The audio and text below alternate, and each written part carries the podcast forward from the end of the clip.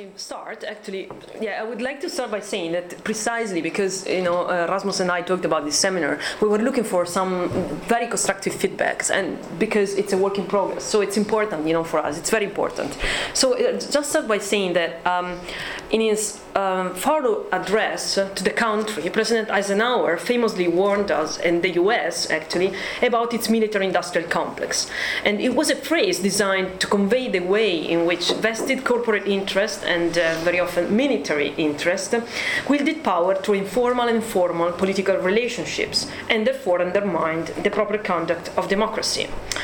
And so, given that today, as the exercise of power, political power, lays increasingly on cultural hegemony, and as the struggle for political power is fought to control, usually over the airways, newsprint, and cyberspace, we think that we can really term the 21st century equivalent as a media-industrial complex.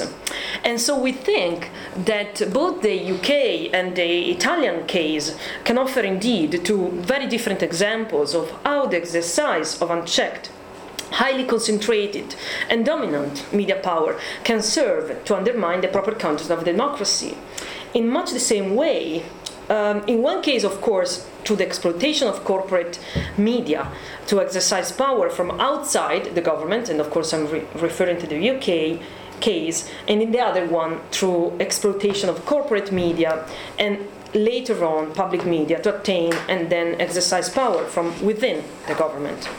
So this paper and this presentation briefly aims to define what we think could be framed as a media-industrial complex, and discuss also the development that can be illustrated by the emergence within Italy and the UK of the two of the most prominent and political powerful media empires in the Western world.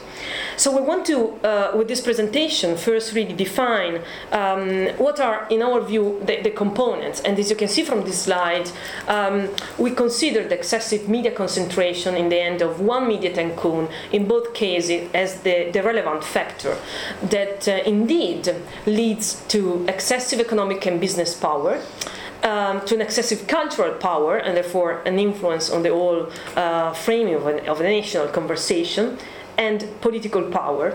And then we, as you know, as a sort of an operational consequence, what we framed and we defined as neo-feudalism, and we'll go into this in a moment. So just to start with Italy, and to start with the first and the main component on the media-industrial complex, which is the media concentration. We know that at the time of him being prime minister, he controlled the 80% of Italian free-to-air television, but it's relevant to remember that just 20% of the population in Italy reads newspapers. That's 25%. And he's the main shareholders of Italy's largest magazine publisher, Mondadori, that controls about the 15% of the market. And we can, like in terms of the revenues, he controlled about 60% of the television advertising market. And of course the main film distribution networks. On top of this, it was and it still is in control of one of the country's most important daily newspapers, Il Giornale. And so this is the first and most relevant component, okay, the media-industrial complex. And we see the other factors as factors that come after and as a consequence of the media concentration. And here we have the UK situation, Stephen. What were you talking about Murdoch? Oh, well, I think his dominance is fairly well known and understood. Certainly until the close of the News of the World, he controlled 37% of the national newspaper market. It's now, I think, 34% with the Sun on Sunday, rather than 37. And interestingly, Ed Miliband has said this afternoon, and this is a really interesting development from the Labour Party, that they are now arguing that anything over 30% is too high. So there is an effective implication that the Labour Party is taking itself back to the position of the 1980s, where it is effectively calling for some kind of divestment. So that's newspapers. And then And this is in a country where, let's not forget, that actually almost uniquely throughout the world, with possible exception of Japan, there is a very strong national newspaper culture for all sorts of economic and cultural reasons. But national newspaper readership is very high, despite the fact that it's declining year on year by 3 or 4%. It still remains very high. And I think in terms of its agenda setting power, that's actually quite important. B Sky B, let us not underestimate. £1 billion of profit per year it is returning. It is now, its turnover is now close to and may even have overtaken the combined turnover of ITV, Channel 4 and Channel 5, i.e. the three big terrestrial broadcasters. So in terms of its dominance, in terms of wealth of the broadcasting market, that's huge. And in terms of the media concentration, yeah. I mean, I think we can skip through this. This is basically News Corp's worldwide business. Was it 33 million? Yes. I think you said well, dollars. £33 million. So 33 million euros. Dollars. Yeah. Dollars, yeah. Oh, it's dollars, right? Yeah. Okay. So cable, satellite, TV, broadcasting, publishing, direct broadcast, satellite, etc. Let's not forget also in terms of the UK, it is now, I think I might say, the fourth largest ISP.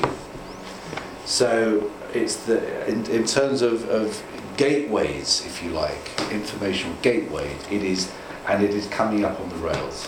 Yeah, and actually, as to go back to Italy, we wanted to show in this slide how the Berlusconi empire through Fininvest has actually managed to diversify its business, because it's not really just what we always consider as the media power, the media dominant power, but also the business and financial power of this conglomerate. So you see that Mediaset, of course, controls the television commercial sector, but also the cinema, also the 60% of Mondadori, which is the most important publishing company. Then you have Medulano, so the insurance market, and also AC Milan, the football and sport market, and entertainment with the Teatro Manzoni. So that is to frame the media industrial complex also as the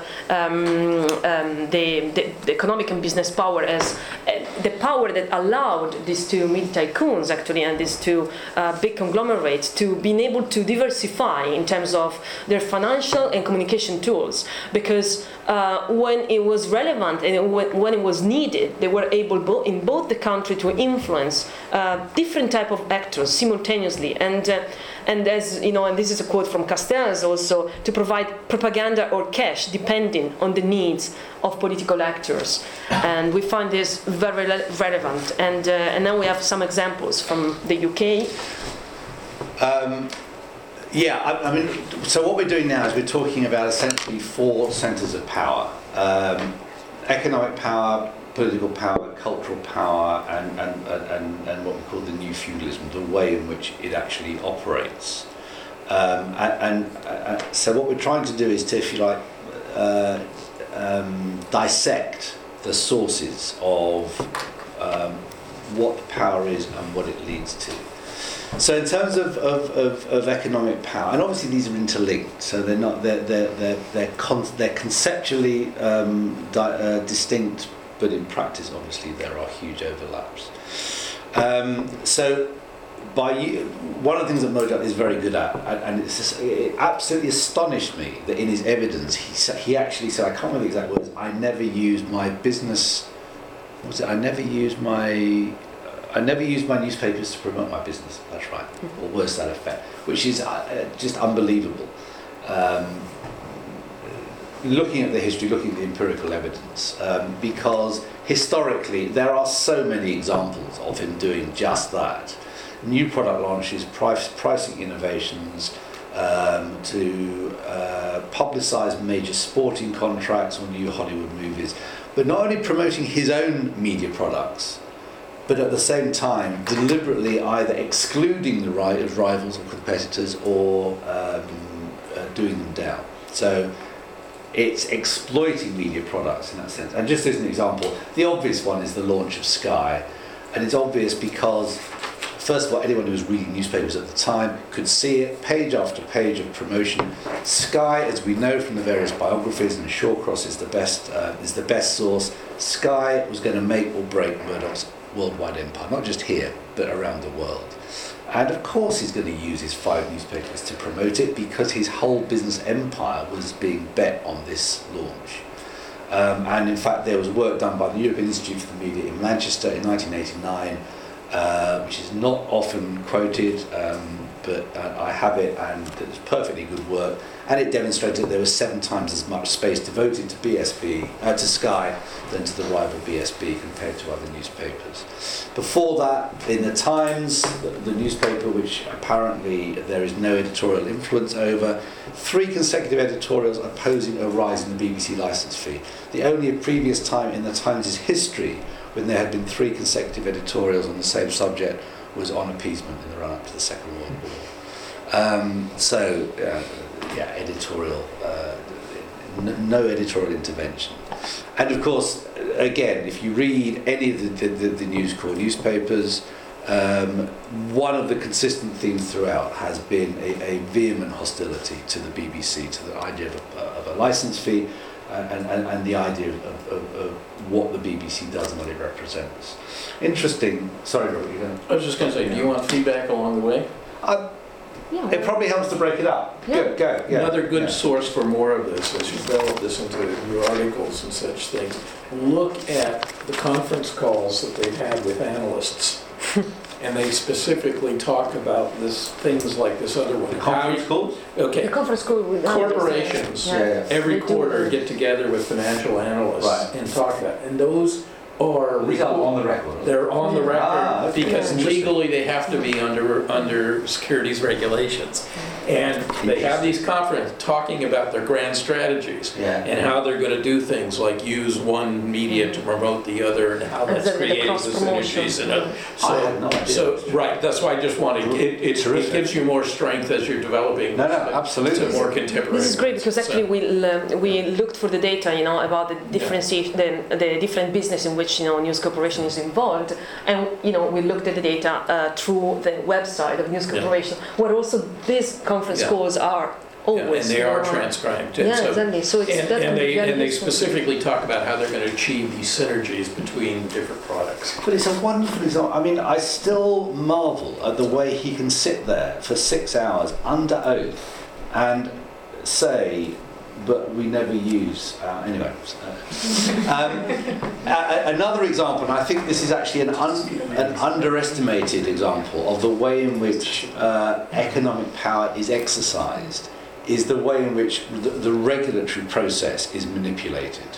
And again, there are a number of examples. James Murdoch's MacTaggart Lecture specifically talked about the need to rein in Ofcom.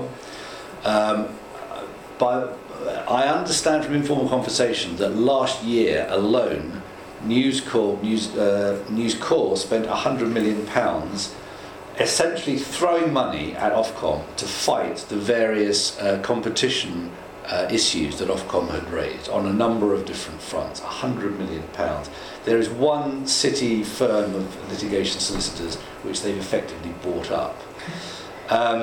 So one of the successes of B Sky B that's led to it is the monopoly of premium sports rights, and of course they've now bought up, they have exclusive rights to HBO programming and the Big Six Hollywood studios. They've got rights to the first showing of subscription movies. In 2006, overnight, they bought up 17.9% of ITV shares. And then spent the best part of 3 years fighting off the competition authorities. There was only one reason for that, which was to stop Virgin buying ITV, because that would have been a very dangerous combination for B Sky B.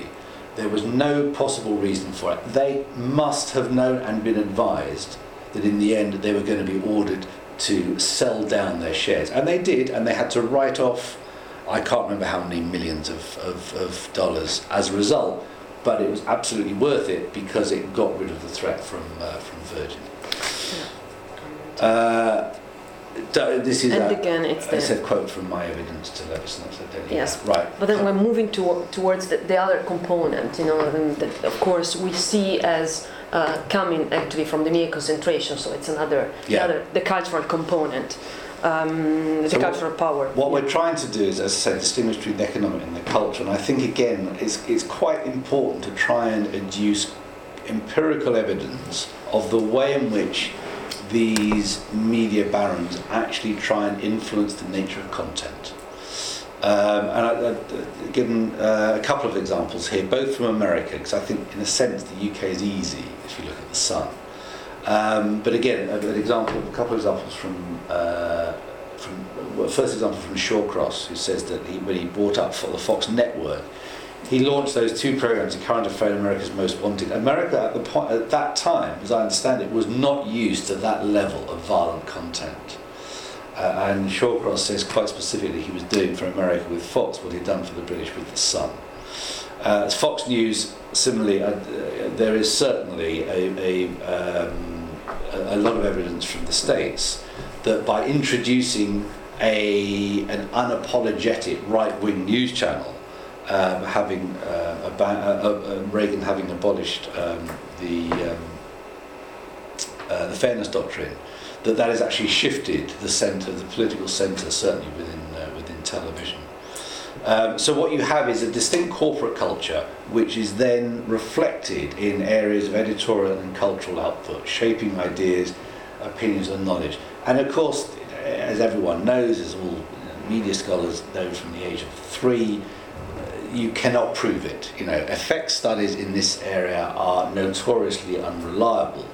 But I think what you have to look at is the way in which editorial and cultural content is itself shaped.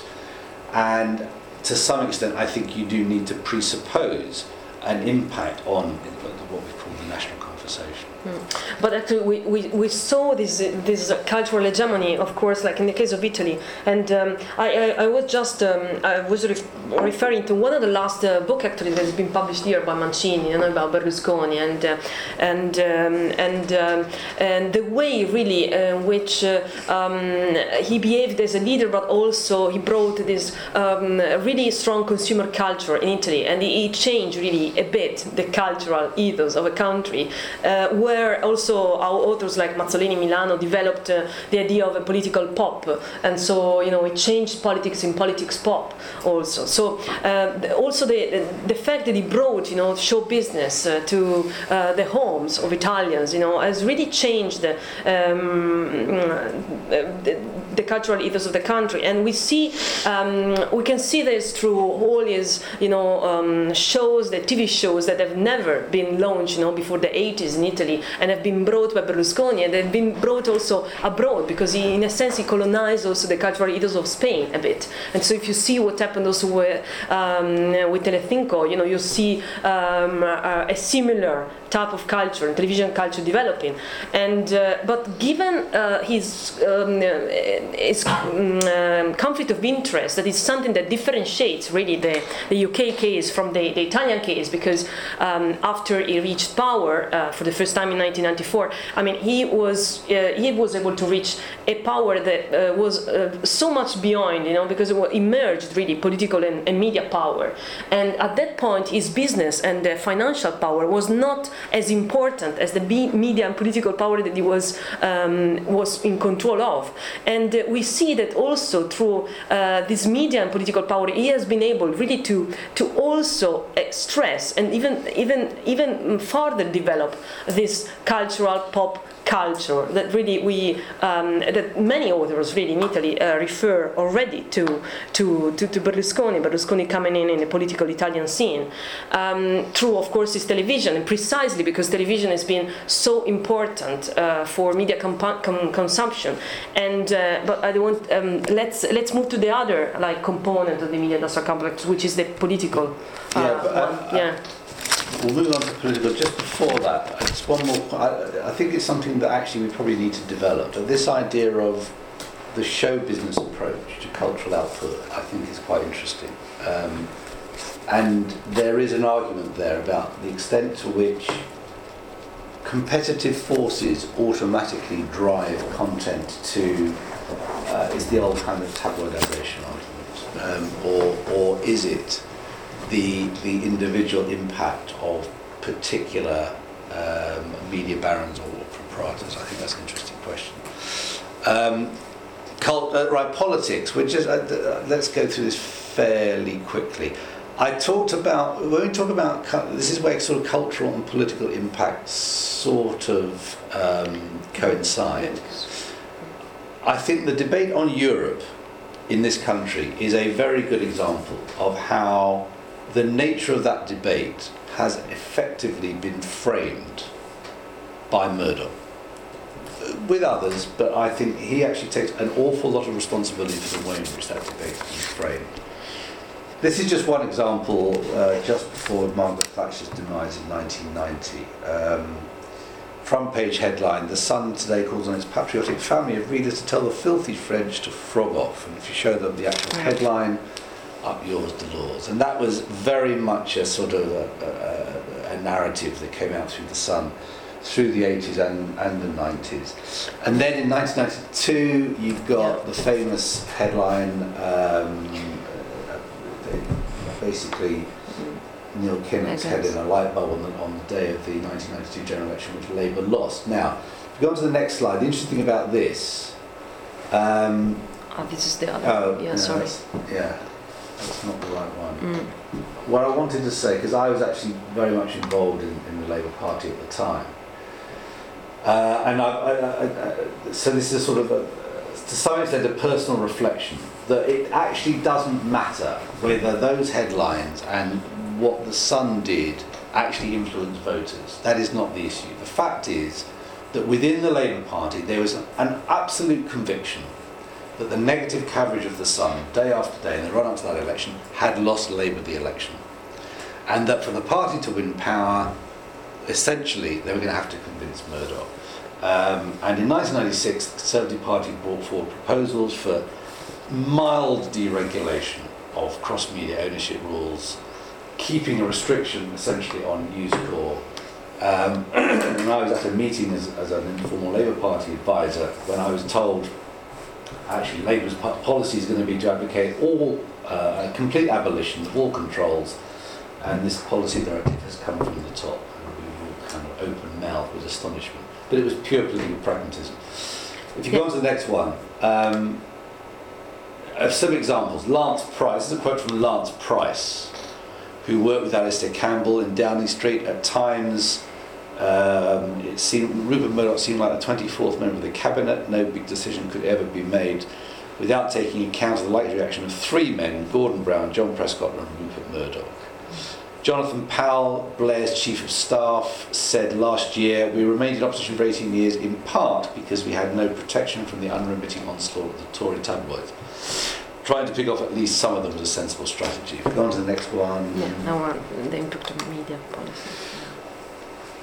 This is a sort of, to what extent has News Corp influenced Labour's media policy? Actually, my answer is not very much, which is counterintuitive. I think actually there is a clear industrial strategy there. But let's move on. I don't think that's... No, what we forgot, because it was the slide that we actually inserted very recently, are these emails. This is quite fascinating, that really demonstrates that they were seeking really to know what was the positioning, of News International before taking a decision within Downing Street. So I think that this email was, of course, this is one of the email from the evidence from the Leveson inquiry, and we find this very, very, very key also because of the way media policy can be influenced and.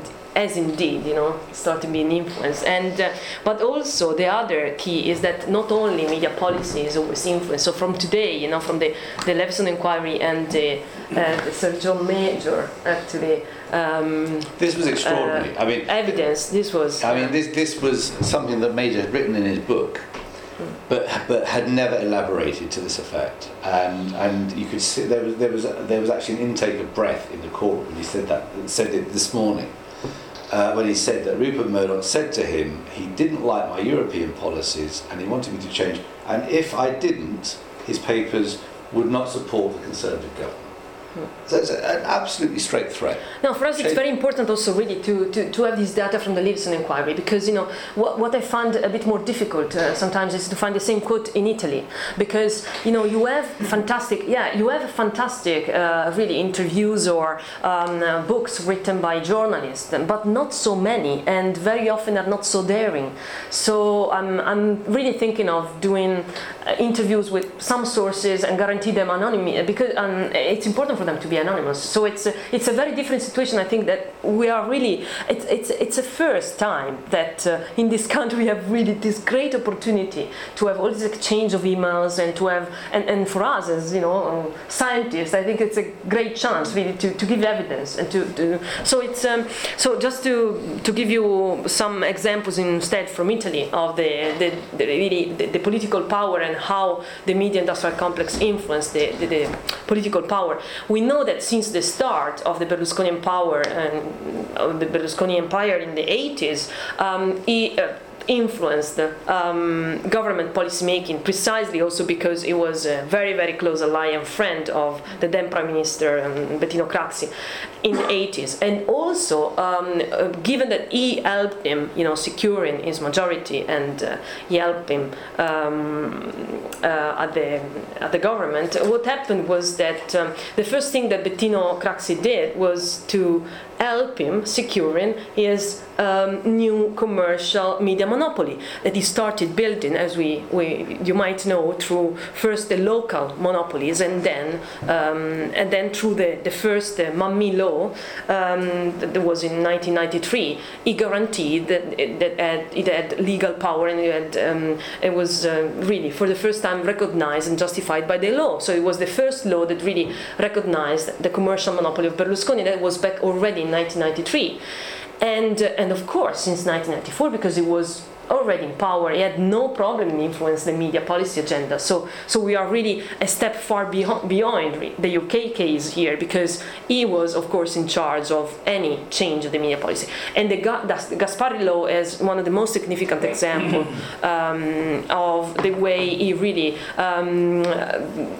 tried to secure his monopoly, even despite the Constitutional Court, la Corte Costituzionale, no, in Italy, that since 1988 declared that the monopoly was unconstitutional, and despite also the claims and the complaints actually now also to the European Court of Human Rights by another commercial competitor that wanted a license and was never given a license. And this is also true of the current digital television situation, because in fact the Gasparri Law helped really guaranteeing the monopoly even during the digital transition. Mm-hmm. And instead, because it was used as a justification of given that we have a digital new digital plan, there is no problem with plurality anymore, and therefore we can justify and keep consolidating the media, the commercial power of Berlusconi. And even now they are delaying even farther the so-called beauty contest, beauty contest. So it's very, very difficult to see in the end about the frequency allocation yet what's going to happen. But and they have to decide, and they have to deliver by the end of 2012. But even with Monti now, we can see that he doesn't really have the power to deliver also the plan yet, because the majority of the parliament is still controlled by Berlusconi, and because the media department is still really controlled by Berlusconi loyal friends. And actually this is also part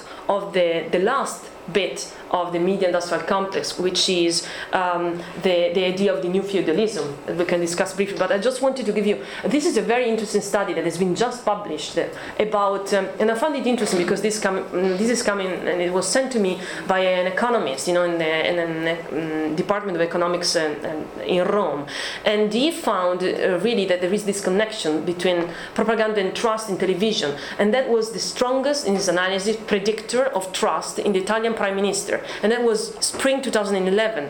And I found this fascinating because it's always, as we said, difficult to find this correlation between really the media effects on trust, but in this case they managed really to find the predictor of trust in the Italian Prime Minister. I didn't get this.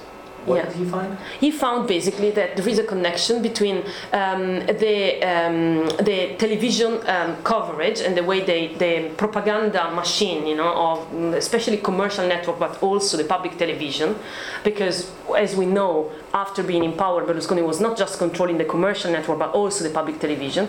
And they found that the audience, you know, the way the public was giving credit to Berlusconi, it was really connected with the trust that they gave to the television coverage. So they believed in television as a tool of delivery of an image of Berlusconi that for them was credible and meant to be trusted in a way, to be trusted. So, and also, as we can see, and we want to, because we know that we don't have much time now, so the other component that we've seen in both the cases is this concept of new feudalism. That is this culture, this corporate culture, really, of loyalty, and we've been debating actually for a long while if this was in fact a factor that started since the very beginning, or it was more of a consequence of the incredible business and financial power of both of the empires. And we think that actually it's more an operational factor, as you can see. And like we can go back to this, but like we have some quotes that are very interesting, especially from. Well, go on to the quotes. Hey, hang on. Yeah, go on to the next one. Mm-hmm. Do that one. The Italian one. No, the first quotes from the former director of legal affairs. You got the one from the committee. The China book, Bruce Dover. You got those? I don't think put it there in the end. Yeah. Oh, okay. Sorry. There was some nice quotes about Murdoch, in particular, from some of his lieutenants. I don't know how many of you know a book by Bruce Dover called Rupert's Adventures in China. And Dover was actually, and he's not, unlike Bruce Page, who is utterly critical, this was not a wholly critical biography of Murdoch, but it was an insider's view, and Dover was his right-hand man in China for years, an insider's view of what it was like to be effectively News Corp's #1 in a particular part of the empire, which is where he was. So it was absolutely from the horse's mouth. And he used this phrase, I can't remember it now. It was basically, what you do is you second guess what Murdoch wants. So it's not that you are told what to do, but you know almost by osmosis what you have to do to keep him happy. And the perfect example of that is the fact that when Chris Patton wrote his memoirs of his time as governor in Hong Kong, which was very widely critical of the China regime, being published by Murdoch's publisher HarperCollins, but was very damaging to his potential interests in China. The chief executive of HarperCollins should have known to have actually suppressed it and said, we're not publishing it, but he didn't. So Murdoch was in the embarrassing position of having to do it himself, and only now at Leveson did he finally acknowledge that it was his decision to suppress that book. He wasn't honest about why, but he said, yes, okay, it was my decision to suppress the book. And that was simply because, and obviously the guy got fired, the chief executive of HarperCollins got fired, and I think he's now running an independent publisher. He has actually regretted it at the Leveson inquiry. Did he actually say, I don't think he actually said, I regret firing him. I think he might have expressed a sort of mild regret for not publishing the book, but he was essentially, he was caught out. He was caught out, so there wasn't much you could say. But the point is, and Ben and I have discussed this, and the question is the notion of feudalism, is it something that is a kind of an operational thing, i.e. to run a successful a sort of vertically operated media conglomerate, you need to establish this kind of feudal hold over those who work for you? Or is it actually something rather broader and more consequential than that, which is that it is actually one of the core roots of potential corruption? And this is the quote, this is where we get into the whole phone hacking thing and sort of corporate culpability. And this is the quote which sort of establishes that from the Culture, Media and Sports Select Committee's report that came out last month, talking about the fact that News International misled the committee about what was really going on. They made statements that they would have known were not fully truthful, and they failed to disclose documents that would have helped to expose the truth. And this is the crucial bit. Their instinct throughout was to cover up rather than seek out wrongdoing and discipline the perpetrators.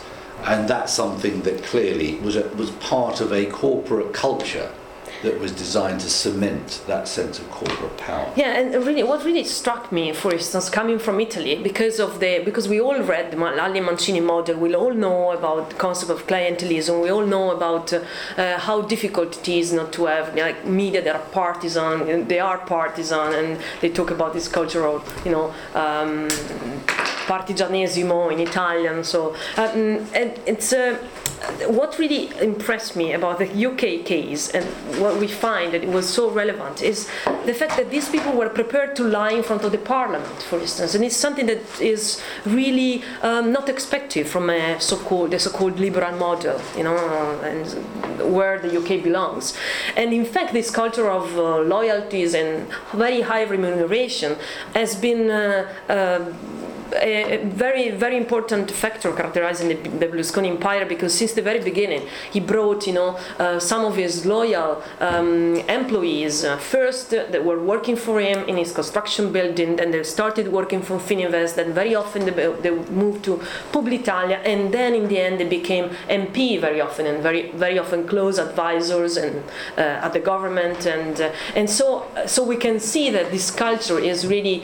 In Italy, because of the conflict of interest, you not only expect from the employees a certain kind of behavior, the behavior that leads to cover up, that leads to lie at the parliament, but also from your MPs that really operates as your loyal employees, and there is no distinction between them. And of course, this is a bit of a difference between the two models, but we can see this is called culture, corporate culture is present in both the cases. That's why we found it very interesting. And we're about to conclude, so don't worry, Rasmus. We are. This is the last slide, and we have also some questions for you because we think that actually this idea of the media industrial complex challenges the Halley Mancini model, because we could argue, we could ask, and then wonder what happens to the liberal model of media and politics when the media industrial complex developed, specifically in North American and liberal countries like the UK. And our suggestion was, of course, that we need a policy intervention, and if you want to highlight some ideas, we have many. I think it's probably a good place to stop, but I think that the conclusion, if you like, is that And one of the things we were saying on the way here is that there is always a danger that this sort of analysis looks back rather than looks forward.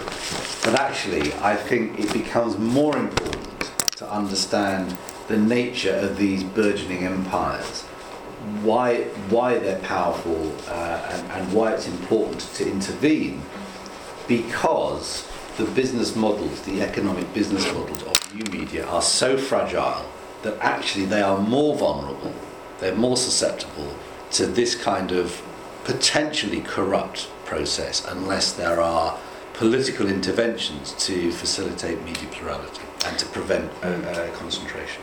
Yeah, and given that we are very keen on making comparison and trying really to... I've been thinking for the last couple of weeks of a remark by Robert, actually, like about 2 weeks ago, about how to extend, the possibility of really extend this model to France. Does it work, for example, in France? Do we see a similar pattern? Or, and for me, actually, what is one of the main differences that here we see a model that resisted for 30 years, and we see like two different media tycoons that resisted for 30 years. And while we see, of course, some big industrial mogul also in France and also in Spain, and also in other Southern European reality, what we think really links both the cases is the persistence also of this cultural, political, and media hegemony. So this is one of the reflections I had after one of these remarks.